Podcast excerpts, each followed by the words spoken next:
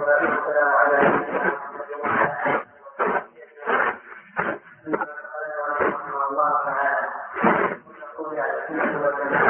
الذين وإيمان قول قول القلب واللسان وعلى القلب واللسان وعلى الإيمان بالطاعة وينطق بالمعصية ومع ذلك لا يكفرون أهل القلة بمطلق المعاصي والصلاة كما أفعله الخوارج بل القوة الإيمانية ثابتة مع المعاصي. كما قال سبحانه في آية الشقاق فمن رضي له اتباع المعروف.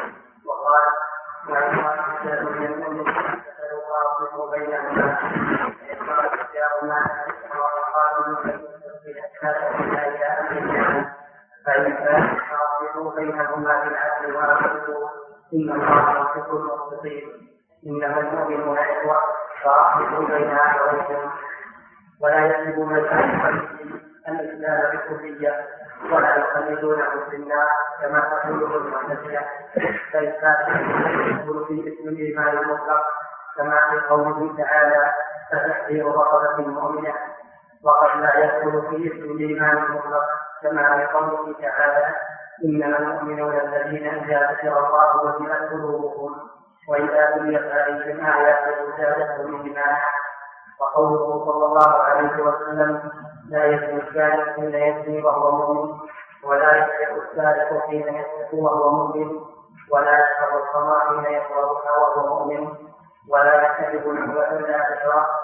يرفع الناس إليه فيها قرار حين يلتفتها وهو مؤمن ويقول هو مؤمن مع كل ما أو مؤمن بالإيمان لا تكون بكبيرته فلا يعطى الاسم المطلق ولا يسلم مطلق المسلم.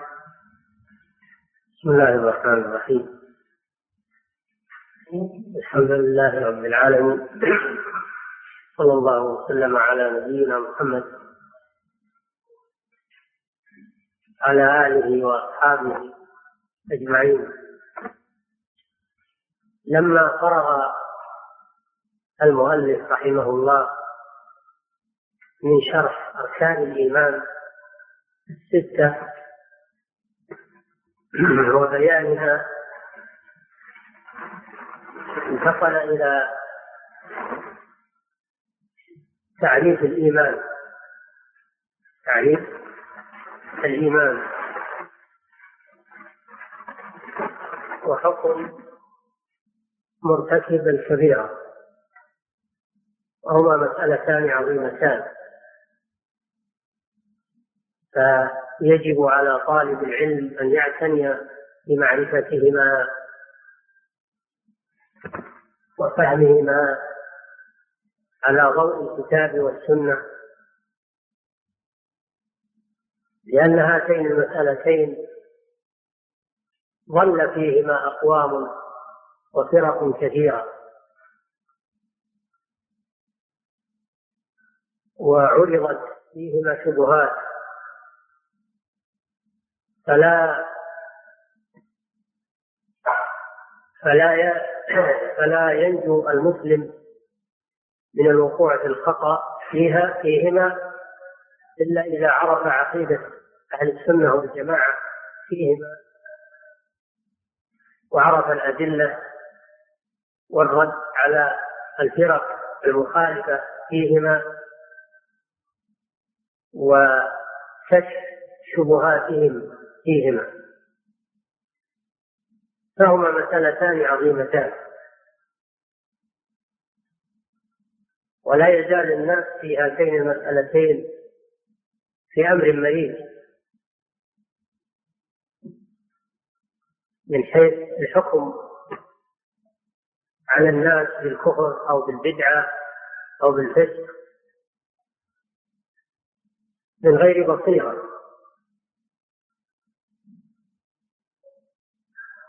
فلا بد من معرفة الحق في ذلك. خصوصا في هذا الزمان فإنه لما قل العلم وكثر الذين يتكلمون عن جهل وكثر أدعياء العلم الذين لم يتعبوا أنفسهم في طلب العلم غير أنهم صاروا يقرؤون الكتب ويخرجون على الناس بأقوال شاذة حتى لم يقلها من سلف. حتى من أهل الضلال ما قالوا. ذلك بسبب الجهل وادعاء العلم أيضا. أن يتكلم الإنسان وهو غير عالم. هذا من أخطر هذا من أخطر الأمور. فإن القول على الله بلا علم خطره عظيم قال الله سبحانه وتعالى قل إنما حرم ربي الفواحش ما ظهر منها وما بطن والإثم والبغي بغير الحق وأن تشركوا بالله ما لم ينزل به سلطانا وأن تقولوا على الله ما لا تعلمون. قال تعالى ولا تقولوا لما تصف ألسنتكم الكذب هذا حلال وهذا حرام تكفروا على الله الكذب. إن الذين يفترون على الله الكذب لا يفلحون. متاع قليل ولهم عذاب أليم. قال تعالى ولا تقف ما ليس لك به علم. إن السمع والبصر والفؤاد كل أولئك كان عنه مسؤولا. الواجب على الإنسان أن يعرف قدر نفسه وأن لا يدخل في شيء لا يكفيه وأن يتتلمذ على نفسه أو على كتابه ثم يخرج على الناس فيؤذي عباد الله بأقواله. وأفعاله ويوقع بين الناس العداوة والبغضاء من غير فقه في ذلك. فإن هذا سبب الضلال وسبب التفرق وسبب الانحراف. ولو كان العلم يؤخذ بهذه الطريقة لصار الناس كلهم علماء. يعني مجرد شراء الكتب والمطالعة فيها هذا أمر سهل. كل يستطيع لكن الكلام تلقي العلم عن العلماء والصبر على ذلك ومساءلة أهل العلم ومزاحمة أهل العلم هذا هو الواجب. ولن يحصل أحد على العلم بدونه. ما في أحد يوحى إليه بين الرسل عليهم الصلاة والسلام.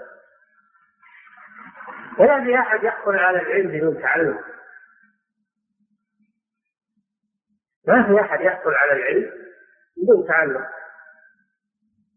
بدون تلق عن أهل العلم. هذه مسألة عظيمة جدا.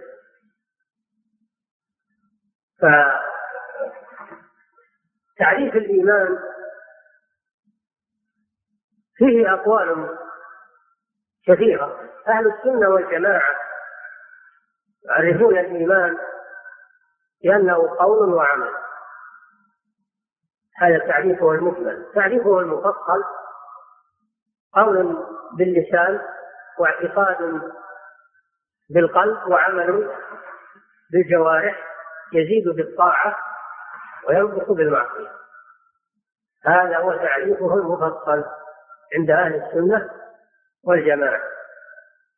قول باللسان بأن ينطق الإنسان بشهادة لا إله إلا الله وأن محمدا رسول الله وينطق بذكر الله عز وجل والثناء عليه وتنزيهه عما لا يليق به يصرح بذلك. واعتقاد بالقلب بأن يعتقد بقلبه ما ينطق به اللسان. فالقول بدون اعتقاد لا ينفع ثم أيضا عمل بالجوارح بالأعضاء عمل بالجوارح.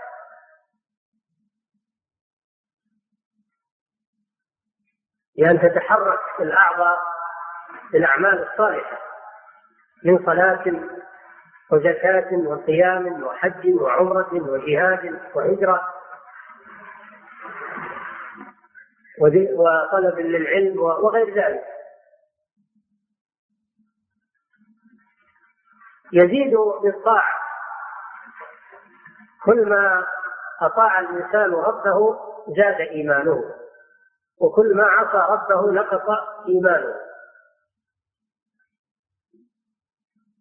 فهو يزيد بفعل الطاعات. وينقص بفعل المعاصي. فيزيد حتى يكون شيئا عظيما وينقص حتى يصير شيئا قليلا. قال حبة من خردل من إيمان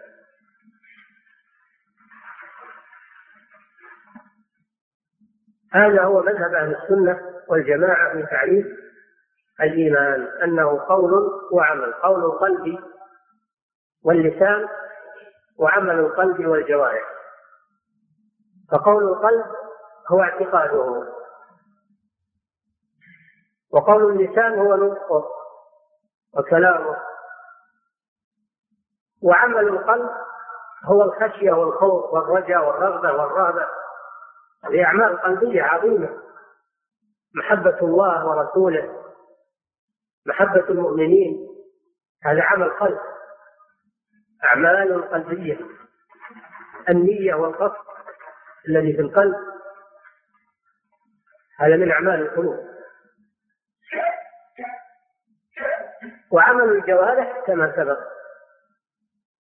تحركها بطاعة الله عز وجل. أعمال تظهر وترى مما شرعه الله ورسوله.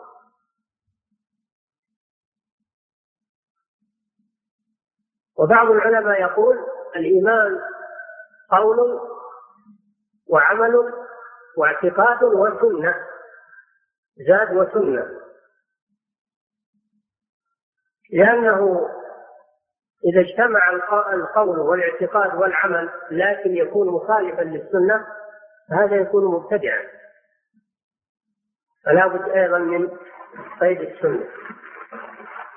قول واعتقاد وعمل وسنة يعني متابعة للسنة. ولكن الصحيح أن هذا داخل في في العمل لأن العمل لا يكون صحيحا إلا إذا كان موافقا للسنة لكن من باب التفصيل خصوصا لما كثر المبتدعة والمخالفون احتاج بعض العلماء إلى أن يقول أن يزيد هذه الزيادة. ليخرج بذلك المبتدعة.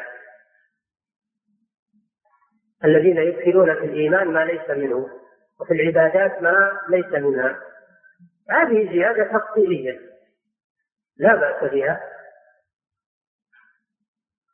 هذا القول الأول وهو القول الصحيح المأخوذ من كتاب الله ومن سنة رسوله صلى الله عليه وسلم. القول الثاني القول الثاني قول المرجئة وهم فرق. قول المرجئة وهم فرق فرق كثيرة بعضها أشد من بعض.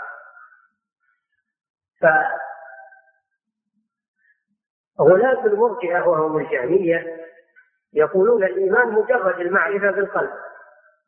حتى ولو لم يعتقد ولو لم ينطق ولو لم يعمل ما دام إنه عارف في قلبه فإنه يكون مؤمنا.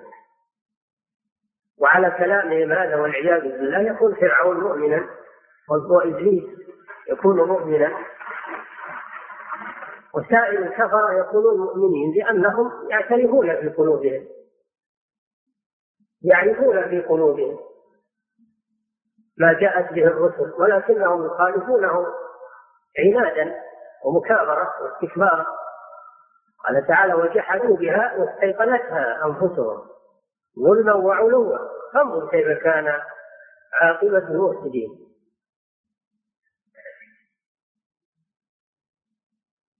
وقال تعالى وكانوا مستبصرين يعني الكفار. قال تعالى ولقد نعلم إنه لا يحزنك الذي يقولون فإنهم لا يكذبونك ولكن الظالمين بآيات الله يجحدون. فما من أحد من الخلق إلا وهو يعرف هذا. ولكن لما لم ينطق به ويلتزم به ويعمل به لم ينفعه المعرفة مجرد المعرفة. هذا قول غلاة المرجئة. الفريق الثاني من المرجئة وهم الأشاعرة والماتريدية. يقولون الإيمان هو اعتقاد بالقلب فقط. اعتقاد بالقلب. ما يكفي المعرفة. لا بد من الاعتقاد. وليس عندهم نطق باللسان ولا عمل بالجوارح. وإنما الإيمان عندهم هو الاعتقاد بالقلب فقط. وهذا قريب من قول الجهمية. قريب من قول الجهمية. فعلى هذا يكون من اعتقد بقلبه صحة ما جاء به الرسول فهو مؤمن ولو ولو لم يعترف بلسانه ولو لم يعمل بجوارحه. فيكون الكفرة مؤمنين على هذا الاعتبار. لأنهم يعتقدون صحة ما جاء به الرسول بقلوبهم لكن خالفوا مكابرة وعنادا القول الثالث قول الكرامية أن الإيمان نطق باللسان فقط. الإيمان نطق باللسان. ولو لم يكن هناك اعتقاد بالقلب. هذا قول الكرامية. وعلى هذا يكون المنافقون مؤمنين لأنهم ينطقون بألسنتهم. إذا جاءك المنافقون قالوا نشهد إنك لرسول الله. والله يعلم إنك لرسوله ويقول جل وعلا فيهم يقولون بألسنتهم ما ليس في قلوبهم. على قول الكرامية يكون المنافقون مؤمنين. والله حكم بأنهم كفار. حكم بكفرهم. وأنهم في الدرك الأسفل من النار ولن تجد لهم نصيرا. مع أنهم ينطقون بألسنتهم ويشهدون أن لا إله إلا الله أن محمدا رسول الله لكن هم منكرون في قلوبهم لم يؤمنوا في قلوبهم. هذا قول الكرامية القول الرابع من أقوال المرجئة قول الحنفية. ومن تبعه من أهل الكوفة أن الإيمان قول اعتقاد بالقلب ونطق باللسان. ولا تدخل فيه أعمال الجوارح. الإيمان عندهم قول واعتقاد قول باللسان واعتقاد بالقلب. وهؤلاء يقال لهم مرجئة أهل السنة. مرجئة أهل السنة فهم أقرب إلى السنة بل هم من أهل السنة. يسمون مرجئة أهل السنة. أما الفرق الأولى فليسوا من أهل السنة. هذه أقوالهم في القول الثالث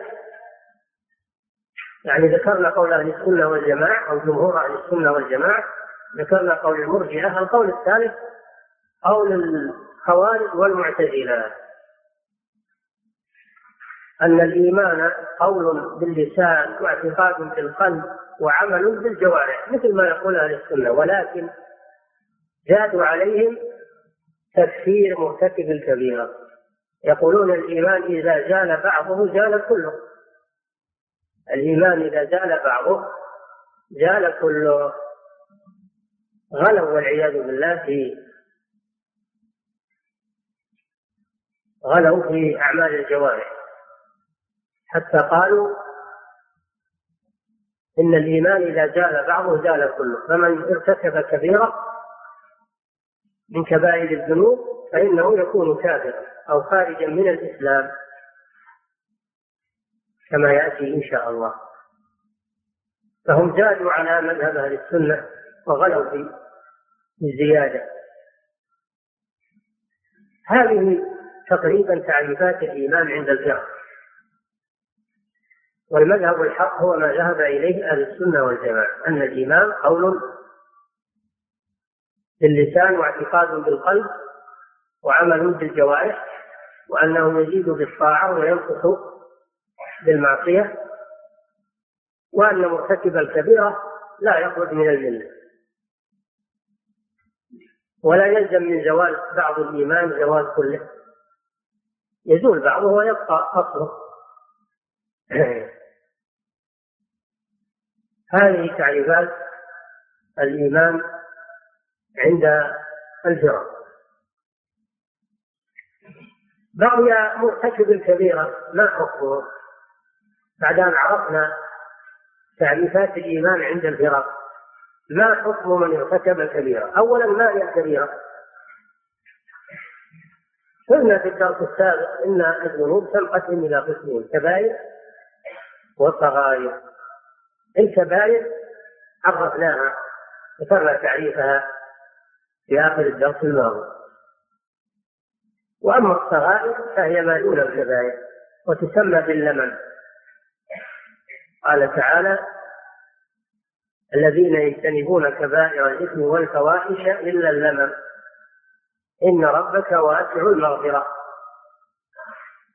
اللمم هو صغار الذنوب. قال تعالى وكره إليكم الكفر والفسوق والعصيان. الكفر هو المخرج من الملة والفسوق هو ارتكاب الكبيرة التي لا تخرج من الملة تسمى فسوقا والعصيان هو الصغائر. هو الذنوب الصغائر. فقسم الذنوب إلى ثلاثة أقسام كفر وفسوق وعصيان. دل على أن الذنوب تتفاوت. والله جل وعلا يقول إن تجتنبوا كبائر ما تنهون عنه نكفر عنكم سيئاتكم وندخلكم مدخلا كريما. نكفر عنكم سيئاتكم المراد بها الصغائر. أنه شرط اجتناب الكبائر. إن تجتنبوا كبائر ما تنهون عنه. نكفر عنكم سيئاتكم يعني الصغائر وقال النبي صلى الله عليه وسلم صلوات الخمس والجمعة إلى الجمعة ورمضان إلى رمضان كفارة لما بينهن إذا اجتنبت الكبائر. كفارة يعني للصغائر قال تعالى وأقم الصلاة طرفي النهار وزلفا من الليل إن الحسنات يذهبن السيئات. يعني الصغائر.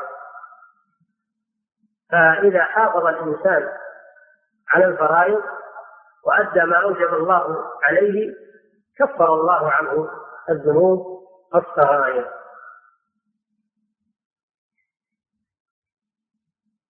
وأما مذاهب الناس في مرتكب الكبيرة. اختلفوا أهل السنة والجماعة يقولون إن مرتكب الكبيرة لا يخرج من الإيمان. لا يخرج من الإيمان. ولكنه يكون ناقص الإيمان أو يسمى فاسقا. يسمى فاسقا. ولا يخرج من الإيمان. بل يقال هو مؤمن ناقص الإيمان. أو يقال هو فاسق وليس بكافر فلا يعطونه اسم الإيمان المطلق الإيمان الكامل ولا يكذبونه الإيمان بالكلية. بل يقولون هو مؤمن بإيمانه فاسق بكبيرته أو هو مؤمن ناقص الإيمان. ولمذهبهم هذا أدلة. ذكرها أو ذكر بعضها الشيخ رحمه الله وسنستعرضها إن شاء الله. هذا مذهب أهل السنة والجماعة. أن الكبيرة التي دون الشرك لا تخرج من الملة. قال الله تعالى إن الله لا يغفر أن يشرك به ويغفر ما دون ذلك لمن يشاء. الشرك لا يدخل تحت المغفرة إلا بالتوبة. وأما ما دون الشرك فإنه مظنة المغفرة إذا شاء الله سبحانه وتعالى. وإن شاء الله عذبه. الله لم يحكم عليه بالكفر. وإنما وعده بالمغفرة إذا شاء الله ذلك. هذا مذهب أهل السنة والجماعة. وأدلته كثيرة ومنها ما سنستعرضه إن شاء الله.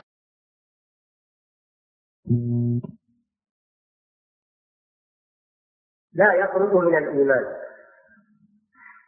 لا يخرج من الإيمان ولكنه يكون ناقص الإيمان أو يسمى فاسقا. يسمى فاسقا. ولا يخرج من الإيمان. بل يقال هو مؤمن ناقص الإيمان أو يقال هو فاسق وليس بكافر. فلا يعطونه اسم الإيمان المطلق الإيمان الكامل ولا يسلبونه الإيمان بالكلية. بل يقولون هو مؤمن بإيمانه فاسق بكبيرته أو هو مؤمن ناقص الإيمان. ولمذهبهم هذا أدلة. ذكرها أو ذكر بعضها الشيخ رحمه الله وسنستعرضها إن شاء الله. هذا مذهب أهل السنة والجماعة. أن الكبيرة التي دون الشرك لا تخرج من الملة. قال الله تعالى إن الله لا يغفر أن يشرك به ويغفر ما دون ذلك لمن يشاء. الشرك لا يدخل تحت المغفرة إلا بالتوبة. وأما ما دون الشرك فإنه مظنة المغفرة إذا شاء الله سبحانه وتعالى. وإن شاء الله عذبه. الله لم يحكم عليه بالكفر وإنما وعده بالمغفرة إذا شاء الله ذلك. هذا مذهب أهل السنة والجماعة وأدلته كثيرة ومنها ما سنستعرضه إن شاء الله في كلام الشيخ. المذهب الثاني مذهب المرجئة يقولون إنه لا يضر مع الإيمان معصية كما لا ينفع مع الكفر طاعة. فيعطون يعطون العاصي المرتكب للكبيرة دون الشرك يعطونه اسم الإيمان الكامل. يقولون هو مؤمن كامل الإيمان. ويعتمدون في ذلك على نصوص الوعد. وينسون نصوص الوعيد أو يؤولونها. المرجئة يقولون الإيمان في القلب. إيمان في القلب أو في القلب واللسان. وأما الأعمال فلا دخل لها في الإيمان. ومرتكب الكبيرة لا ينقص إيمانه. هذا قول جمهور المرجئة وإلا مرجئة أهل السنة خالفون في هذا يقولون المعاصي كبر نحن وإن قلنا إن الأعمال لا تدخل في الإيمان ولكن المعاصي تضر العاصي وقد يعذب بها وقد يعذب بها فهي تضر فمرجئة أهل السنة يوافقون أهل السنة في يوافقون جمهور أهل السنة في أن المعاصي تضر صاحبها. ولكن لا يحكمون عليه بالفسق انه فاسق أو ناقص الإيمان. أما إنه يعذب بها وتضره نعم تضره عندهم. ويوافقون أهل السنة جمهور أهل السنة في أنه لا يخرج من الإيمان بها.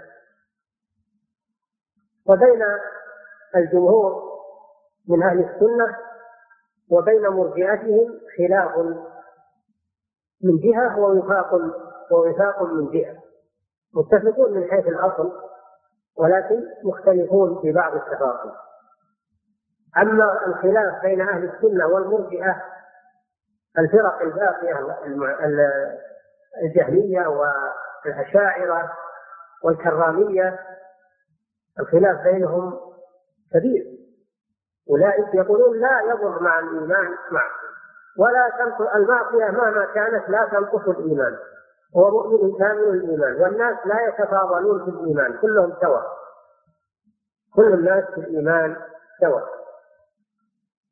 لا يتفاضلون. هذا قول لا شك انه قول باطل هذا قول ولاة المرجع المخالفين لأهل السنة. المذهب الثالث قول الخوارج. والخوارج جمع خارجي وهم أتباع نجده الحروري ومن وافق في الغلو في الدين والتنطع يقولون إن مرتكب الكبيرة كافر خارج من الملة. خارج من الملة. الزاني عندهم كافر. السارق عندهم كافر. شارب الخمر عندهم كافر. كل من ارتكب كبيرة من كبائر الذنوب فهو عند الخوارج القدامى والمعاصرين. أنه كافر خارج من الملة. وإذا مات على ذلك فهو مخلد في النار. مع عبدة الأصنام. ومع الملائكة. يخلد في النار. هذا مذهب الخوارج تدلهم بآيات مثل قوله تعالى ومن يعص الله ورسوله فإن له نار جهنم خالدين فيها أبدا. هذا من نصوص الوعي. مثل قوله صلى الله عليه وسلم لا يزني الزاني حين يزني الحديث الآتي وهو مؤمن ولا يسرق السارق وهو مؤمن إلى آخر الحديث. فهم أخذوه على عمومه وقالوا يراد نفي الإيمان نفي الإيمان بالكلية نفي الإيمان بالكلية وأنه خارج من الإسلام. أخذوا بنصوص الوعيد.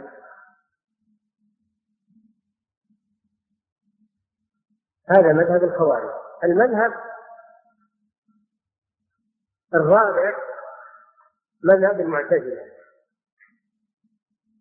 المعتزلة وهم أتباع واصل بن عطاء الذي اعتزل مجلس الحسن البصري رحمه الله لما اختلف معه في هذه المسألة سمي أتباعه بالمعتزلة لأنهم اعتزلوا مجلس الحسن البصري إمام التابعين رحمه الله؟ لما خالفهم في هذه المسألة وقال صاحب الكبيرة مؤمن ناقص الإيمان معرض للوعيد هم قالوا لا. كتب الكبيرة كافر خارج من الإيمان خارج من الإيمان. لكنه لا يدخل في الكفر بل يكون في المنزلة بين المنزلتين. ليس بمؤمن ولا كافر. وإن مات ولم يتب فهو كما يقول الخوارج خالد مخلد في النار مع الكفار والمنافقين. فهم اتفقوا مع الخوارج في حكم الآخرة وخالفوهم في الدنيا. الخوارج يقولون كافر خارج من الإيمان داخل في الكفر وهؤلاء يقولون خارج من الإيمان صحيح لكنه ليس داخلا في الكفر بل هو في المنزلة بين المنزلتين. وهذه من أصولهم الخمسة. من أصولهم الخمسة المنزلة بين المنزلتين أصل من أصولهم يعتمدون عليها في مذهبنا. هذا قول المعتزلة. أصحاب الاعتزال الذين اعتزلوا مجالس أهل السنة وكونوا لهم مجالس يقررون فيها مذهبهم ومخالفتهم لأهل السنة. هذا قولهم في مرتكب الكبيرة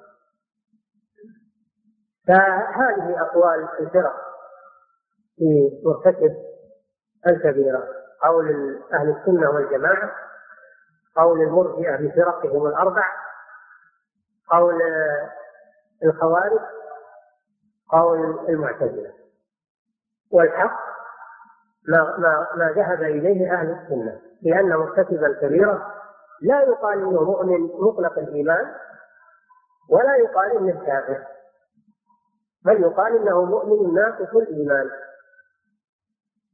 أو مؤمن بإيمانه فاسق بكبيرته فلا يعطى اسم الإيمان بالكلية ولا يسلب منه اسم الإيمان وإنما يعدل في شأنه حسب الأدلة.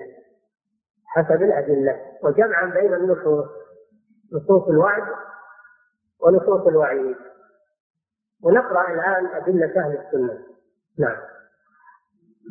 ومن والجماعه ان الايمان بالله قول وعمل قول القلب واللسان وعمل القلب واللسان والجوارح نعم. هذا تعريفه عند أهل السنة مجملا ومفصلا. قول وعمل هذا مجمل. تفصيل يراد بالقول قول القلب وهو اعتقاده قول اللسان وهو نطقه.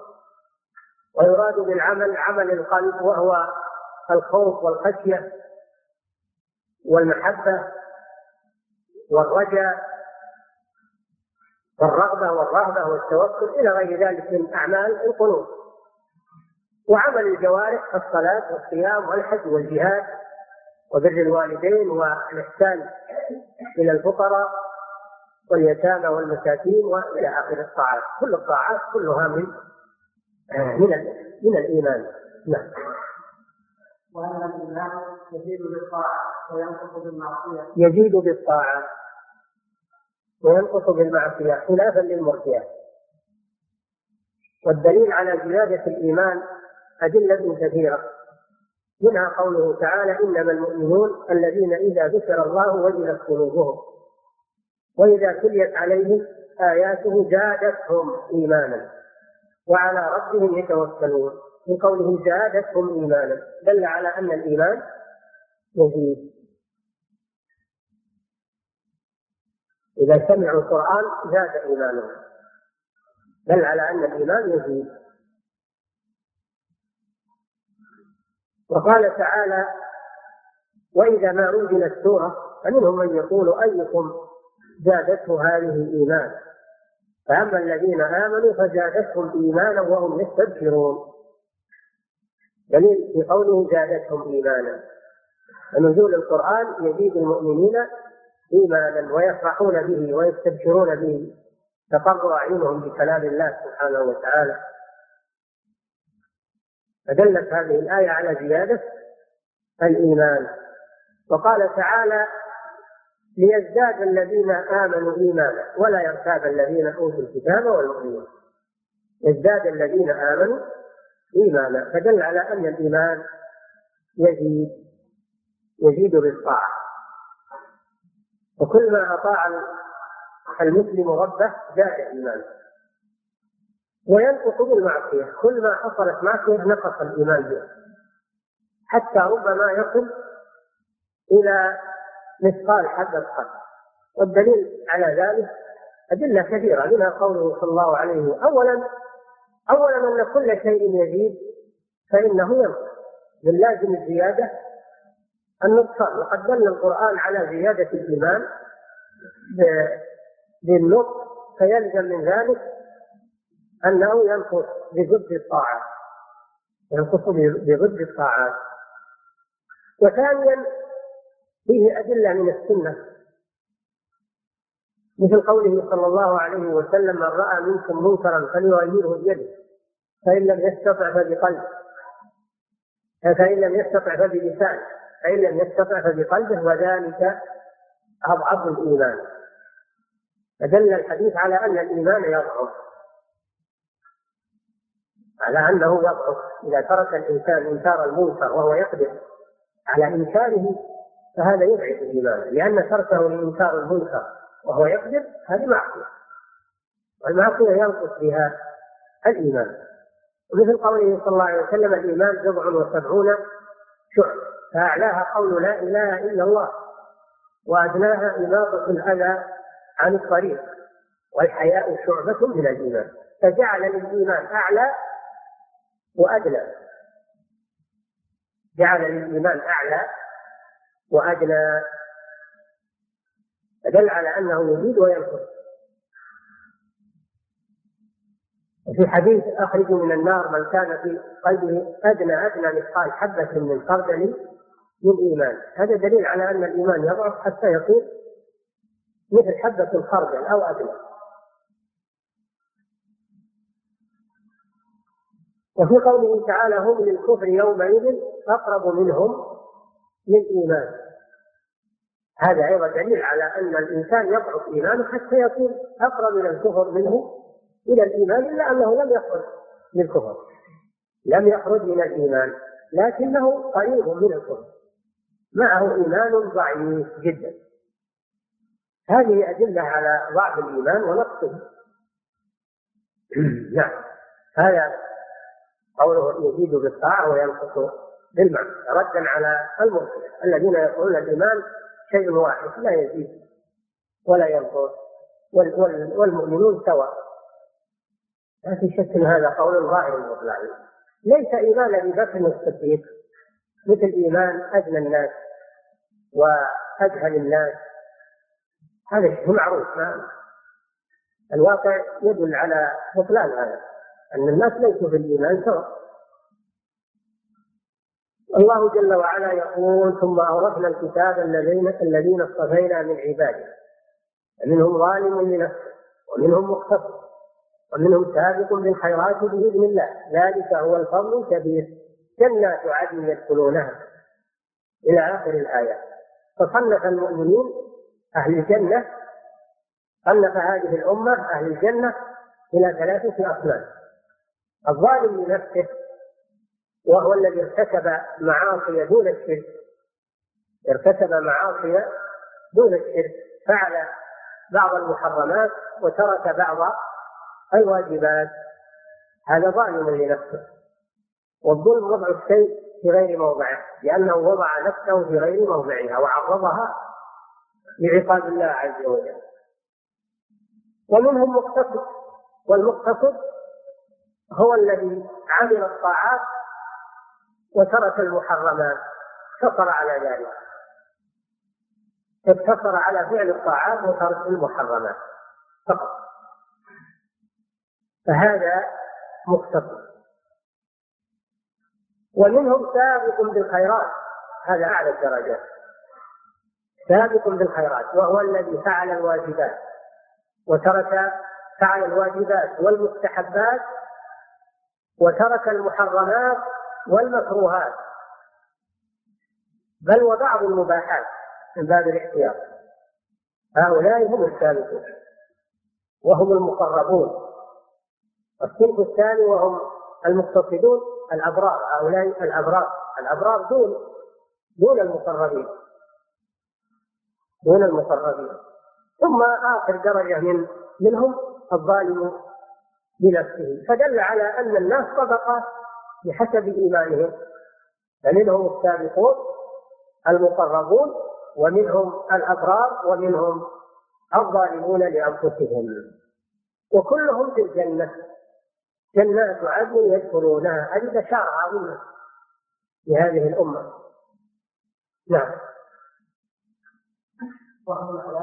لا يكفرون أهل القبلة بمطلق المعاصي والكبائر مع أنهم يرون أن الإيمان يزيد وينقص فإنهم مع ذلك لا يرون أن المعاصي التي دون الشرك تخرج الإنسان من الدين وإن كانوا يرون أنها تنقص الدين.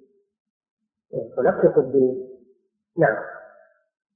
ومع ذلك لا يكفرون أهل القبله بمطلق المعاصي والكبائر أهل القبلة مراد بهم المسلمون ثم أهل القبلة لأنهم يستقبلون الكعبة المشرفة. نعم. وكل من صلى إلى الكعبة فإنه من أهل القبلة. نعم. لا يكفرون أهل القبله بمطلق المعاصي والكبائر كما يفعله الخوارج آه. خوارج يكفرون أهل القبلة بمطلق المعاصي والكبائر والعياذ بالله. هذا من الغلو والتشدد والعياذ بالله الذي ما أنزل الله به من سلطان. هم حكموا على أنفسهم بالكفر. لأنهم هل هم سالمون من المعاصي؟ سالمون من من ارتكاب بعض الكبائر؟ يعني حكموا على أنفسهم بالكفر. نعم. هل يعني معنى ذلك إن الخوارج ومن يقول بقولهم الآن أنهم ما شاء الله ما يقع منهم ولا معصية ولا شيء أبد وأنهم سالمون. هذا ما هو صحيح. نعم. الأخوة الإيمانية ثابتة مع المعاصي الأخوة الإيمانية بين المؤمنين ثابتة مع وجود المعاصي الكبائر. فهو أخ لنا في الإيمان وإن كان مرتكبا بكبيرة من كبائر الذنوب. وسيسوق الأدلة على ذلك. وما يقول شيء من عنده؟ نعم. كما قال في آية الخطاب نعم. فمن أضل له من أخيه شيء فاتباع بالمعروف. يا أيها الذين آمنوا كتب عليكم القصاص في القتلى. الحر بالحر والعبد بالعبد والأنثى بالأنثى. فمن عفي له من أخيه شيء فاتباع بالمعروف وأداء إليه بإحسان. الله أوجب القصاص. إذا طالب به أولياء القتيل. وإن عفوا على الدية صح ذلك والعفو أحسن من القصاص القصاص حق لهم ولكن إذا عفوا فهذا أفضل.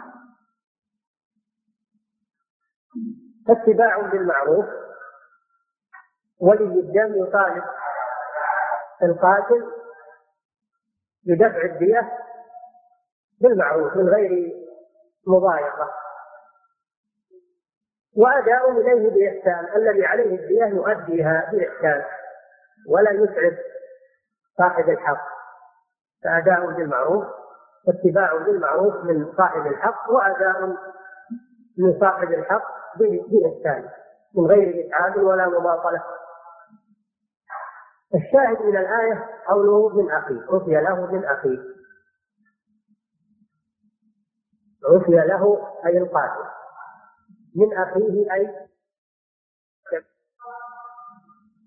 لا يخرج من الإيمان وأنه ثابتة له الأخوة الإيمانية. نعم. أظن هذا ظاهر. عفي له من أخيه. جعل القتيل أخا للقاتل. والقاتل مرتكب لكبيرة وهي القتل عمدا عدوانا. ومع هذا أثبت الأخوة بينهما بالإيمان. فدل على أن مرتكب الكبيرة ليس بكافر نعم. وقال سبحانه وإن طائفتان من المؤمنين اقتتلوا فأصلحوا بينهما. فإن بغت إحداهما على الأخرى فقاتلوا التي تبغي حتى تفيء إلى أمر الله.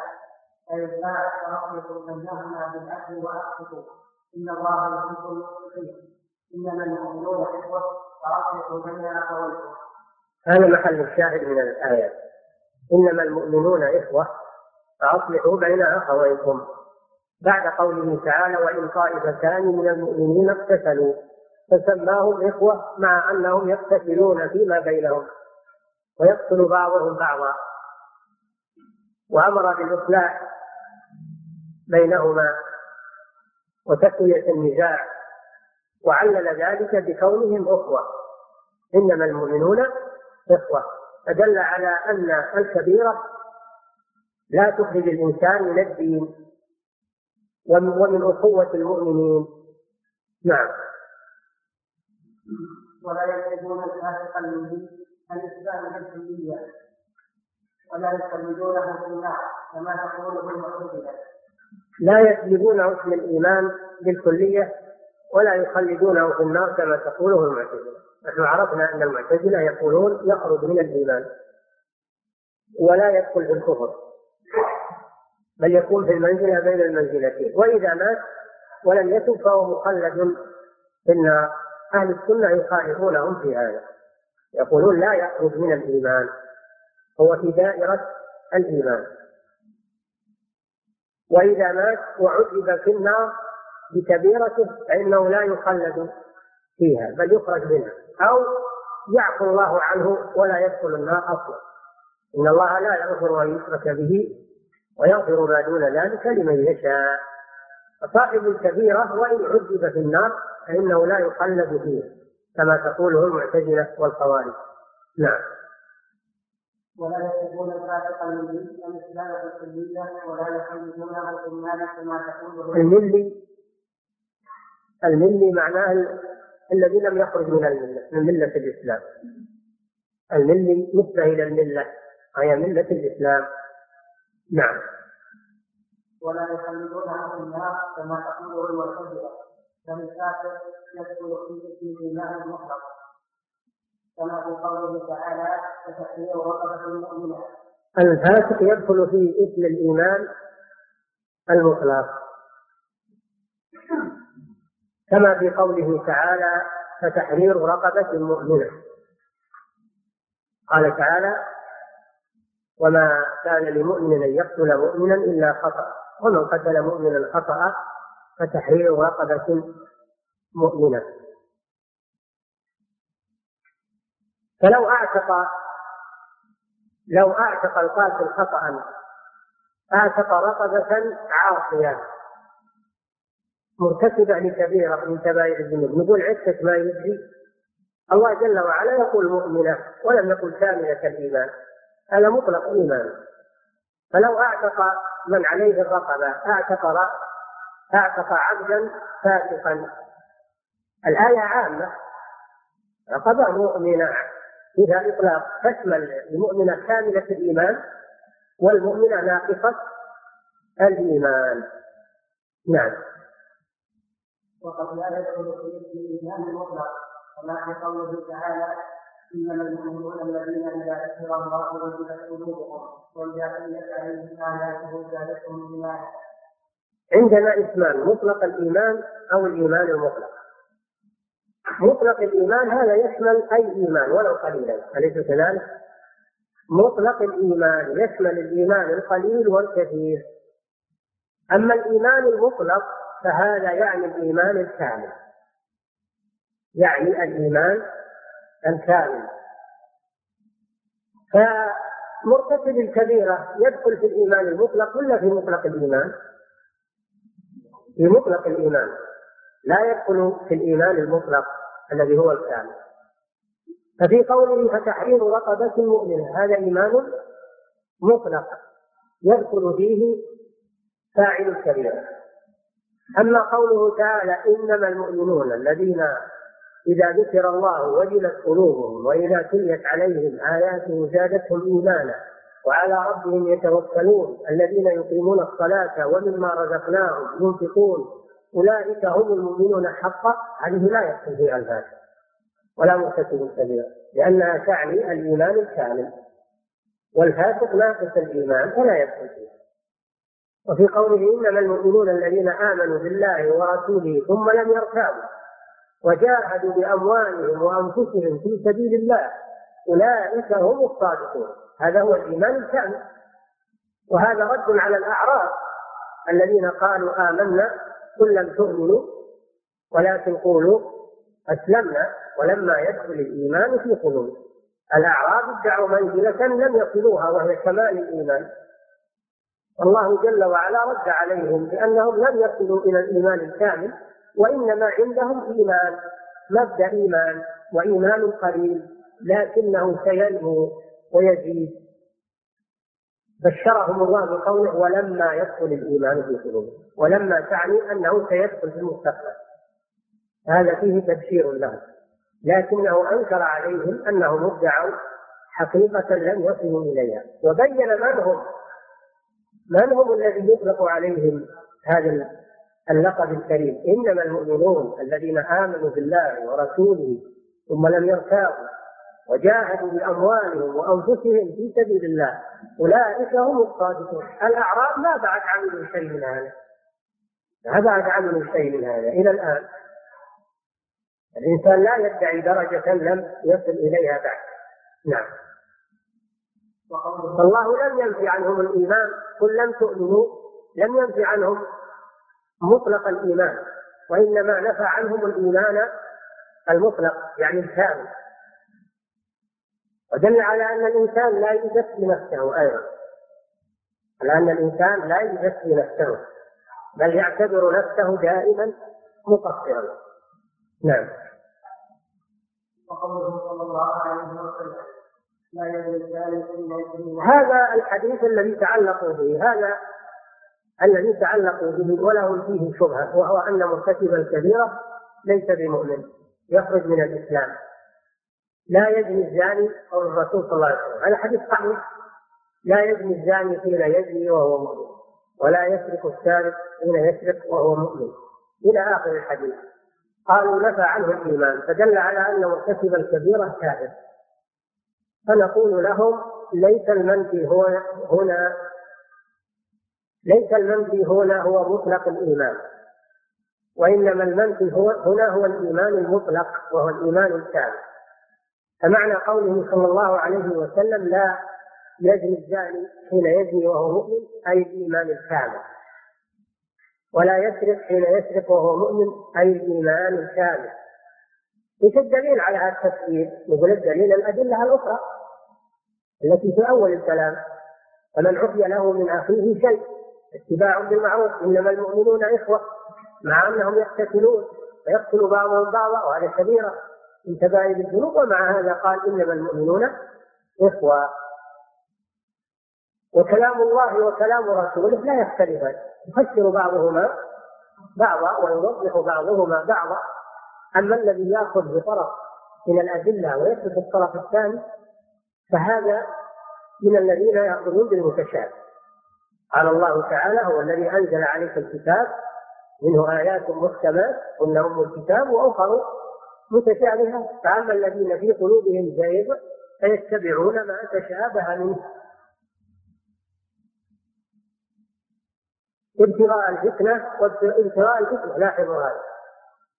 دائما أصحاب المذاهب المنحرفة يريدون الفتنة. يفرحون بهذه الأمور من أجل يشوشون على الناس.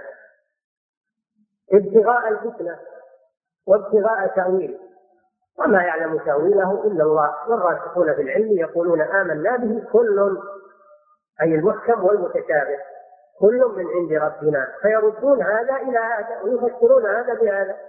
لأنه كله من عند الله. القرآن والسنة كلها من عند الله عز وجل. وكلام الله وكلام رسوله يفسر بعضها بعضا أما الذي يقتطع طرف يثبت الطرف الثاني هذا من أهل الزيغ. هذا من أهل الزيغ والعياذ بالله.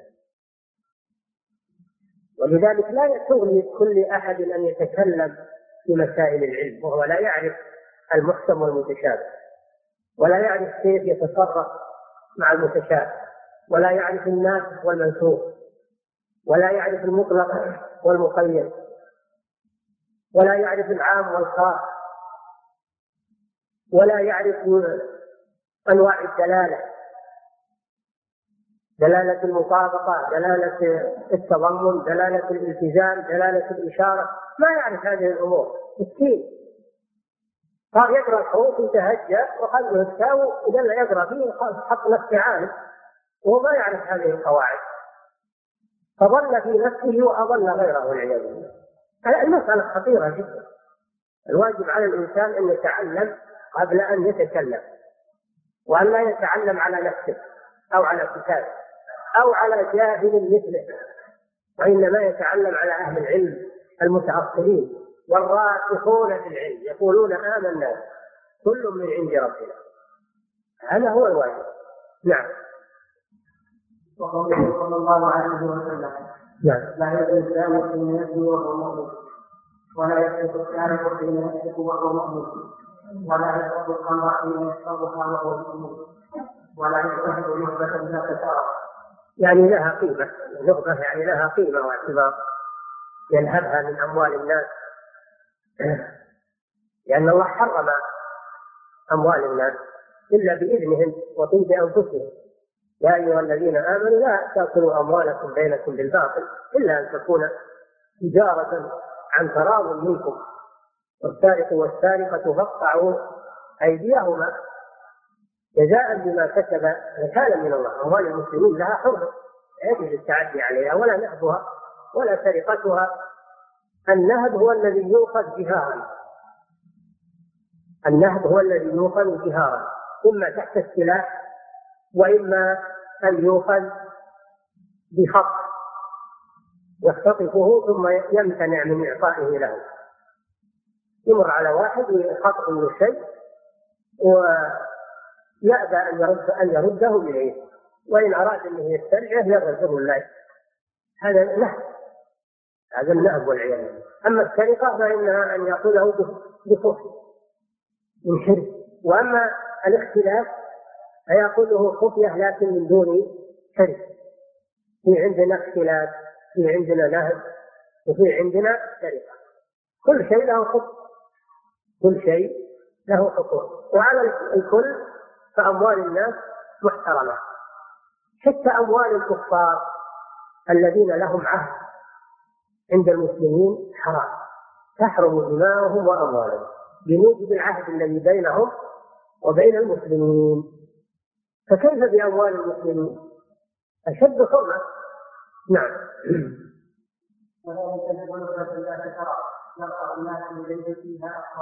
أما الشيء التافه والذي لا قيمة له فما يضر مثل حبة عنب ولا تمرة واحدة. هذا أمرها وصحيح تجنبها من باب تجنب المستبع لكن ما تصل إلى حد التحريم. شيء التافه الذي لا قيمة له.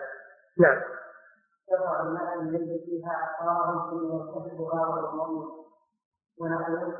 يعني النفي في هذه في هذه المواضع في الحديث الشريف ليس هو نفيا لاصل الإيمان وإنما هو نفي لكمال الإيمان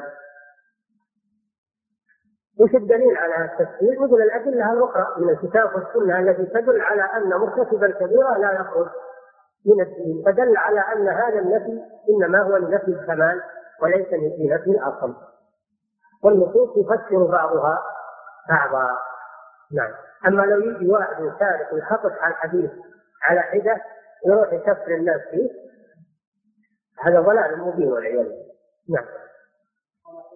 هو مؤمن لا أو مؤمن تكون المعنى واحد مؤمن ناقص الإيمان أو مؤمن بإيمانه فاسق.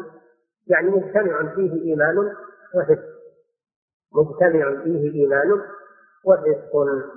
هذا يجتمع. نعم. فلا يعطى الاسم المطلق ولا يسلب مطلقا آه لا يعطى الاسم المطلق وهو الإيمان الكامل مثل قوله إنما المؤمنون.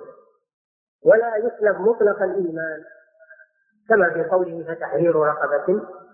مؤمنة. يدخل فيها الفاسق نعم. نعم. نعم. بدأ الأذان كيف؟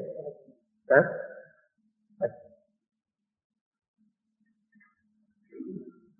والله هذه مسألة عظيمة. يجب أنكم تعيدون النظر فيها وتدرسونها.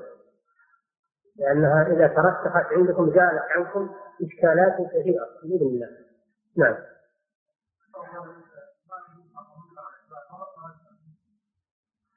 تقسيم أصله من الأدلة. أصله مأخوذ من الأدلة أن هناك إيمان مطلق وهو الإيمان الكامل ومطلق الإيمان وهو الإيمان الناقص. نعم من مجموع الأدلة. يعني نشرح من صلاة المغرب إلى شيء ما فهمت والله مشكلة هذا نعم. نعم. كيف رأيك؟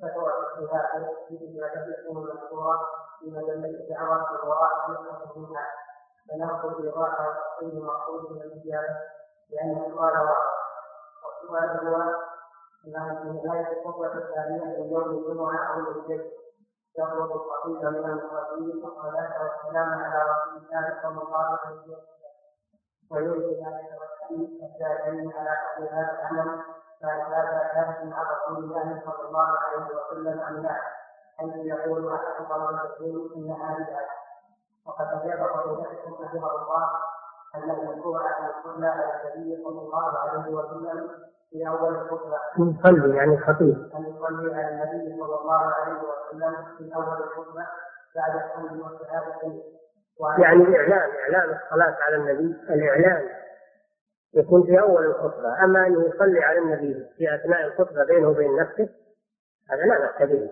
إنما الإعلان الذي يعلن وهو من جملة الخطبة هذا لا يكون إلا في أولها بعد الحمد لله والشهادتين هذه سنة الرسول صلى الله عليه وسلم. أما ختم الخطبة إعلانا بالصلاة على النبي صلى الله عليه وسلم أو تصلوا على محمد هذا بدعة. لا ما ورد أن الرسول يفعل هذا في الخطبة ولا خلفاءه فيما نعلم. إنما إعلان الصلاة على النبي صلى الله عليه وسلم في أول الخطبة بعد الحمد لله والشهادتين أما كونه يصلي هو أو يصلي الحاضرون على النبي صلى الله عليه وسلم بالمناسبة بينه وبين نفسه هذا مشروع ومطلوب نحن لا ننكر هذا إنما ننكر الإعلان وجعله من جملة الخطبة. نعم.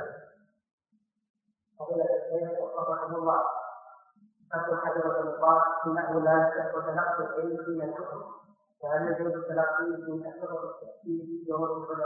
من باب أولى إذا كان ما يؤخذ من الكتب لا يؤخذ من الأشرطة من باب أولى لأن الكتب يمكن تراجعها وتقراها مرة ثانية وتأمل فيها لكن الشريط كلام قد يكون فيه خطأ من المتكلم يكون فيه فهم غير صحيح.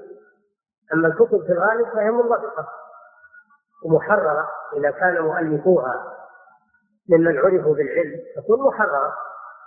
لكن مع كونها محررة ومتقنة سهل يختلف أنت سهل يختلف قد تفهم غلطا وخطأ ما قصدوه إذا كان هذا في الكتاب فهو في الشريط من باب أولى. أنه لا يعتمد على الشريط ولا على الكتاب. أما أنه يستفاد من الشريط ويستفاد من الكتاب لكن فائدة لا يعتمد عليها ويحكم بها وإنما هذا يؤخذ عن العلماء. أما أنك تستفيد في نفسك ولا تعتمد على هذا ولا تجعل الحكم تصدره على الناس فهذا لا بأس اسمع واقرأ واستفد لكن لا تسوي نفسك عالم فيما بعد. تفتي تفتي الناس تجلس للتدريس تحلل وتحرم. هذا هو الذي نقصده. نعم.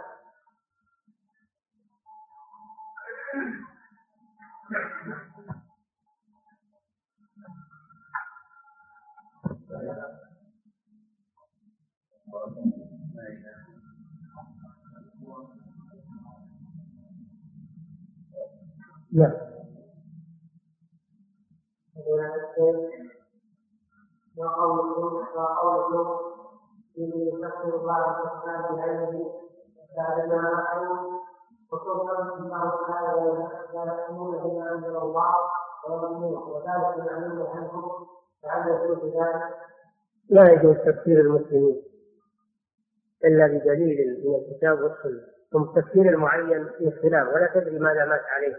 حتى لو ثبت انه ارتكب شيء من المكفرات ما تدري هو تاب ولا ما تاب فلا تحكم عليه جزما بالكفر. لكن تقول من عمل كذا وكذا من باب العموم فهو كافر. أما أن تتخصص ناس بدون إنك تعلم عن حالتهم عند الوفاة هذا لا يجوز. على كل حال الإنسان يحفظ لسانه عن التفكير والتفسير والتبديع. ما كلفه الله بهذا. عليه أن يصلح نفسه. هو ويتعلم ويدعو إلى الله ويؤلف بين القلوب ويجمع الكلمة وينشر المحبة بين المسلمين. أما أنه ما يصير شغل إلا فلان كافر وفلان مبتدع وفلان وفلان هذه مصيبة. نعم.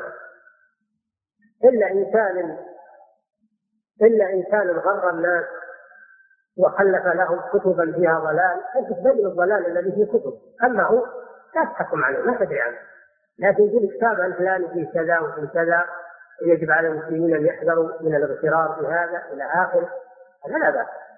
أما الأشخاص ما يدخلهم دع دعهم إلى الله عز وجل. نعم.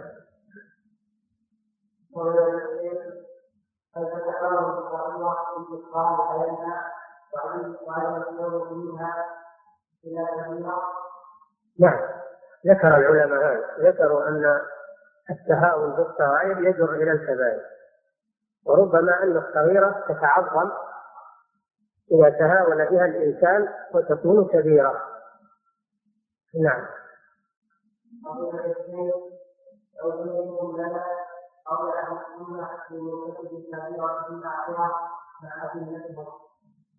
والكلام اللي قلناه واضح قلنا الكلام قلنا مرتكب الكبيرة في الآخرة تحت المشيئة. إن شاء الله غفر له وإن شاء عذبه ومآله إلى الجنة فيما بعد. قوله تعالى إن الله لا يغفر أن يشرك به ويغفر ما دون ذلك لمن يشاء. ولقوله صلى الله عليه وسلم أن الله جل وعلا يوم القيامة يقول أخرجوا من النار. من في قلبه أدنى أدنى مثقال حبة من خردل من إيمان. قال أبو ذر يا رسول الله وإن زنى وإن سرق قال وإن زنى وإن سرق قال أبو ذر يا رسول الله وإن زنى وإن سرق قال وإن زنى وإن سرق قال يا رسول الله المرة الثانية وإن زنى وإن سرق قال وإن زنى وإن سرق وإن رغم أنف أبي ذر. فصار أبو ذر رضي الله عنه يحدث بهذا الحديث بعد وفاة الرسول صلى الله عليه وسلم ويقول وإن رغم أنف أبي ذر نعم؟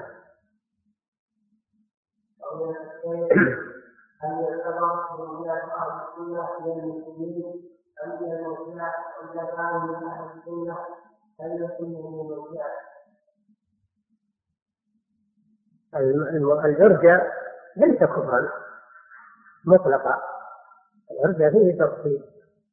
فيه فرق بين إرجاء الجهمية وإرجاء غيرهم. يتفاوت ليس الإرجاء مطلقا يخرج من الإسلام. ولكنه على كل حال خطأ. خطأ وضلال إنه لا يخرج من الملة وأصحابه مسلمون وإن أخطأوا في هذه المسألة وإن أخطأوا فخطأهم لا يخرجهم من الإسلام. نعم السؤال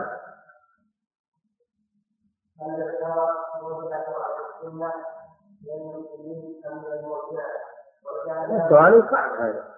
مرجع أهل السنة يعتبرون من المسلمين أو لا؟ إذا كانوا من أهل السنة هم من المسلمين. ما يكون من أهل السنة إلا من هو مسلم. لكن يقول أخطأوا في هذه المقالة غفر الله لهم. هذا خطأ. وإلا هم مسلمون وأهل سنة والحمد لله. لكن القول هذا خطأ. نعم؟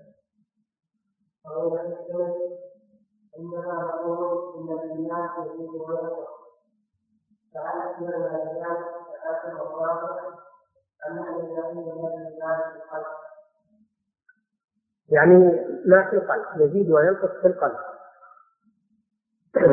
هذا هو المقصود. فكل عمل الإنسان طاعه زاد الإيمان في قلبه ويقينه. وكل ما عمل معصيه نقص الإيمان في قلبه ويقينه. نعم.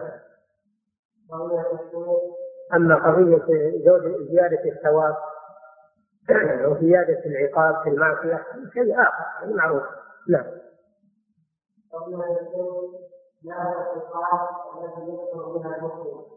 كثيرة. الخصال التي يكفر بها المسلم كثيرة وهي ما تسمى بنواقض الإسلام. وأعظمها النواقض العشرة التي ذكرها شيخ الإسلام محمد بن عبد الوهاب رحمه الله. نواقض الإسلام العشرة هذه أهمها وأكثرها وقوعا. وإلا النواقض كثيرة. يقول صاحب الإقناع لما أذكر أنه تصل إلى قريب من 400 نعم. قولية وفعلية وقلبية وكلامية إلى آخره. نعم.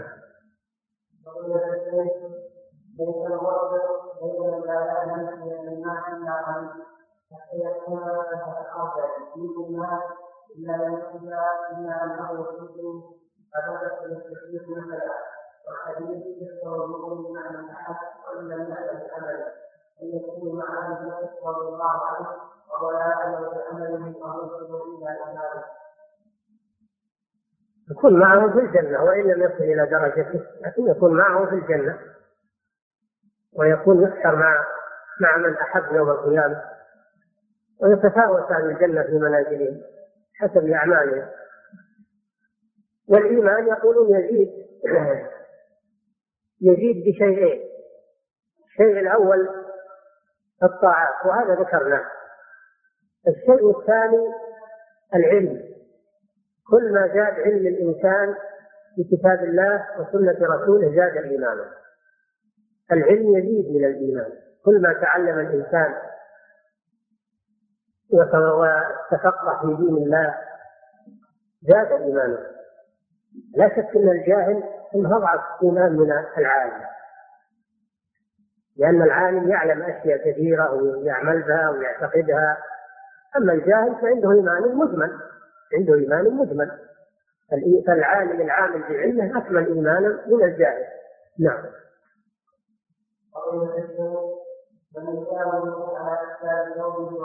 لهذا يقول الله جل وعلا إنما يخشى الله من عباده العلماء. ويقول النبي صلى الله عليه وسلم العلماء ورثة الأنبياء. هذا كل ما علم الإنسان من العلم النافع زاد إيمانه به. نعم. على الثوب يؤكد بيده له هذا كافر في الفاسق من ارتكب كبيرة من كبائر الذنوب هذا هو الفاسق وأما حلق اللحية فهو معصية ومحرم كذلك إسبال الثوب كبيرة إسبال الثوب هذا كبيرة الذي يفعله فاسق ما في شك لأنه كبيرة. أما حلق اللحية فإنه محرم. وتشبه بالكفار ولكنه ليس بكبيرة لكن ربما يكون كبيرة بالإصرار عليه أو الاستهزاء بأصحاب اللحى. هذا يستعين من الردة إذا استهزأ باللحية وقال الدين ما هو بشعر الشعر للخروف والشعر كذا. هذا يستهزئ بسنة الرسول صلى الله عليه وسلم. يكون كافرا أما مجرد أنه يحلفها اتباع لهواه ولم يستهدي ولم يسخر فهذا يعتبر عاصيا. فاعلا لمعصية. لكن ما يقال إنه فاسق وخارج وانه ناقص الإيمان فاسق بمعصيته هذه. نعم. إلا إذا أقر عليها وداوم عليها بعد النصيحة. بعد النصيحة وبعد البيان استمر على هذا فهذا يخير فعله هذا إلى كبير لأنه أضاف إلى حلق اللحية ترك العمل بسنة الرسول صلى الله عليه وسلم بعدما عرفها. هذا يخيره كبيرا من هذا الاعتبار. نعم. قال الله تعالى ان الله لا يغفر عما